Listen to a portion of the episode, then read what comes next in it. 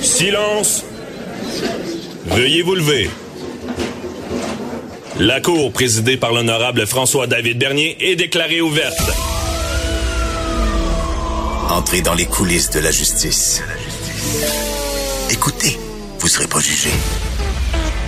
Ils appellent à la barre les acteurs de l'actualité. Oui, votre honneur. Avec François-David Bernier. Avec François-David Bernier. Avocat à la barre. Cube Radio. Bonjour, content d'être là ce matin. Vendredi, euh, ça sent le week-end, donc euh, on, on, aura une, une bonne émission aujourd'hui. Euh, on parle de, imaginez, d'aviation. Il y a Marco Albert qui vient nous expliquer là, un peu, parce qu'il y a eu des, un écrasement d'avion quelqu'un a survécu et euh, on veut savoir comment ça se passe. Euh, il y a Walid et Jazzy qui vient nous faire une revue d'actualité euh, judiciaire de la semaine criminelle. Matt Sharon Otis nous parle de c'est les déménagements, 1er juillet, donc on n'a pas le choix d'en parler aujourd'hui. également, Cathy Tétro, on parle de protection de données chez les jeunes. Et euh, je commence avec euh, ma revue de l'actualité euh, juridique. Et aujourd'hui, il y a Steven Bertrand Saint-Amour qui a eu une deuxième chance, qui a reçu une balle entre les deux yeux après s'être battu avec un constable spécial au palais de justice de Milwaukee l'an dernier. Je sais pas si vous vous rappelez de cette histoire-là. C'est bon comprenez bien, dans les palais de justice, il y a plusieurs villes. Il y a des palais qui sont beaucoup mieux équipés que d'autres. On parle au palais de justice de Québec, palais de justice de Montréal, qui est une tour avec 17 étages. Et euh, il y a des petits, plus petits palais. Bon. Euh, si pour ceux qui sont allés dans les palais de justice, j'espère en visite, c'est plus agréable d'y aller en visite euh, que lorsqu'on est accusé ou en procès. Euh, on sait à Québec, Montréal, c'est vraiment il euh, y, a les salles de cours et il y a comme un, backstage, pardon pour l'anglicisme, il y a des couloirs où est-ce que le public n'a pas accès. Il y a des bureaux de juges, il y a le chemin pour la prison parce que dans les palais de justice, il y a des prisons. Et on, fait le transfert des détenus de la prison au palais de justice on les enferme en attendant qu'ils euh, aient leur procès. Et euh, tout ça est bien organisé, ce qui fait que le, détenu ou l'accusé ne croisera pas des, des, gens du public euh, lorsqu'il va se déplacer dans le palais. Il va arriver par une porte spéciale, le box, il on va faire le procès, il va retourner euh, escorté par les, les agents, les constables spéciaux qu'on les appelle. Mais là, à Milwaukee, c'est plus petit, on se promène euh, dans les couloirs normales, c'est moins bien organisé. Et il y a quelqu'un qui se met à faire du grabuge, euh, vraiment euh, à être menaçant. Puis on sait les constants spéciaux, c'est les policiers du palais de justice. Donc il, y a un constat spécial qui intervient, il y a des agents de sécurité et le pire arrive parce qu'il y a une altercation. Puis ce qu'on sait, c'est que lorsque quelqu'un, euh, que ce soit un policier ou un constat spécial, euh, lorsque euh, il sent sa vie menacée, c'est tout le temps la ligne à dire ben quand est-ce que j'interviens ou pas. Et dans ce cas-là, ce qu'on apprend, c'est que le, le, le, le, détenu était menaçant, dangereux et violent. Et le policier, à un certain moment, s'est fait donner un coup et pensait s'évanouir. Il pensait s'évanouir perdre conscience. Donc, ces gars-là, excusez, ils veulent rentrer à la maison, ils ont souvent des familles. Le constat spécial a pris son arme, a tiré une balle entre les deux yeux du jeune. Bon, le drame, la mère était proche. Donc, on se demande pourquoi c'est arrivé. Et là, euh, le, jeune, miraculeux, le, miraculeusement, j'ai de la misère à dire le mot un matin, euh, survit à tout ça. Euh, c'est une bonne chose. Il y aura certaines séquelles, mais quand même, au final, on se rend compte que lui, il a commis un méfait. Il est en cours et le juge lui donne une seconde chance en disant euh, c'est terrible ce qui t'est arrivé, mais on, espère que tu vas prendre la leçon. Et euh, on verra aussi dans ce dossier-là si le constable spécial va être accusé. On ne sait pas encore parce qu'il y a, le, bureau des enquêtes indépendantes que vous avez déjà sûrement entendu parler, le BEI. Eux, ce qu'ils font, que ce soit les policiers, les constables spéciaux, j'ai dit spécial tantôt, mais spéciaux, vont ils vont enquêter. Dans le fond, c'est un, un corps qui enquête sur la police pour être indépendant. Et là, ce qu'on veut voir, on le sait, ces gens-là sont en autorité et ils doivent utiliser une force qui est nécessaire. Lorsque prendre son fusil puis tirer, c'était une force raisonnable, nécessaire ben il y aura toute cette enquête-là. On verra s'il peut y avoir euh, des accusations euh, dans, dans ce domaine-là. Là. À suivre. Euh, autre nouvelle.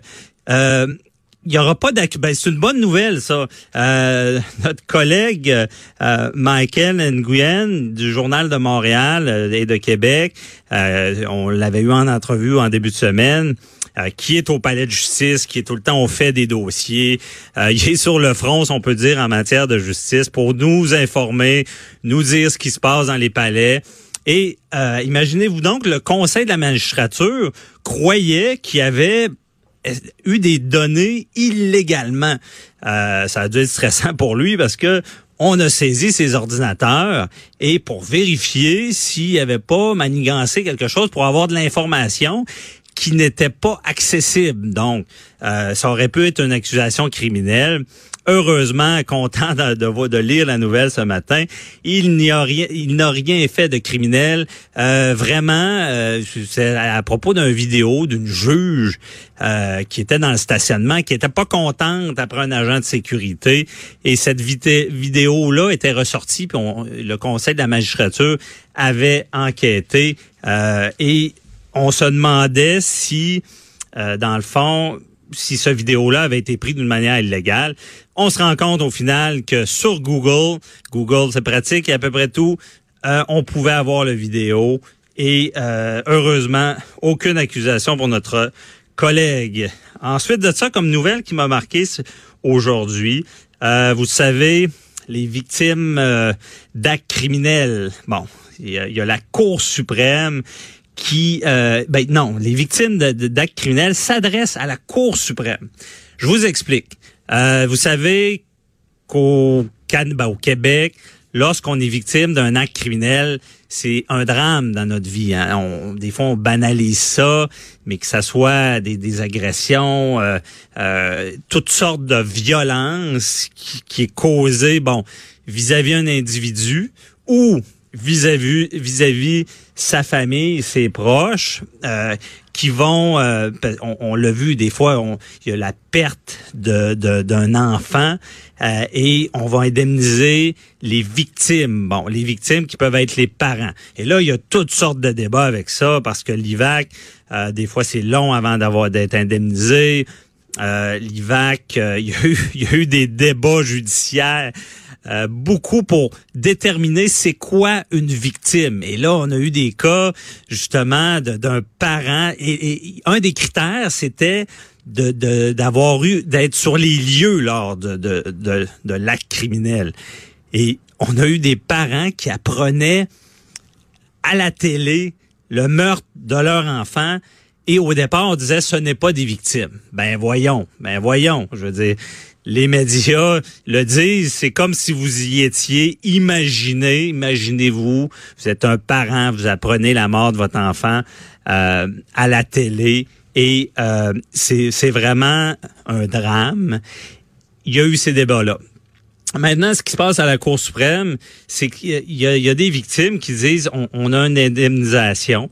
Des fois, ben, le, on, perd un peu nos repères. il y en a qui, finissent par avoir besoin de, de, l'aide sociale. Et euh, avec euh, l'aide sociale, on sait c'est un aide de dernier recours. Mais là, ce qu'on sait, c'est que lorsqu'on est indemnisé par euh, l'IVAC, ça va être déduit de, de notre chèque d'aide sociale. Donc, c'est un peu c'est un peu problématique.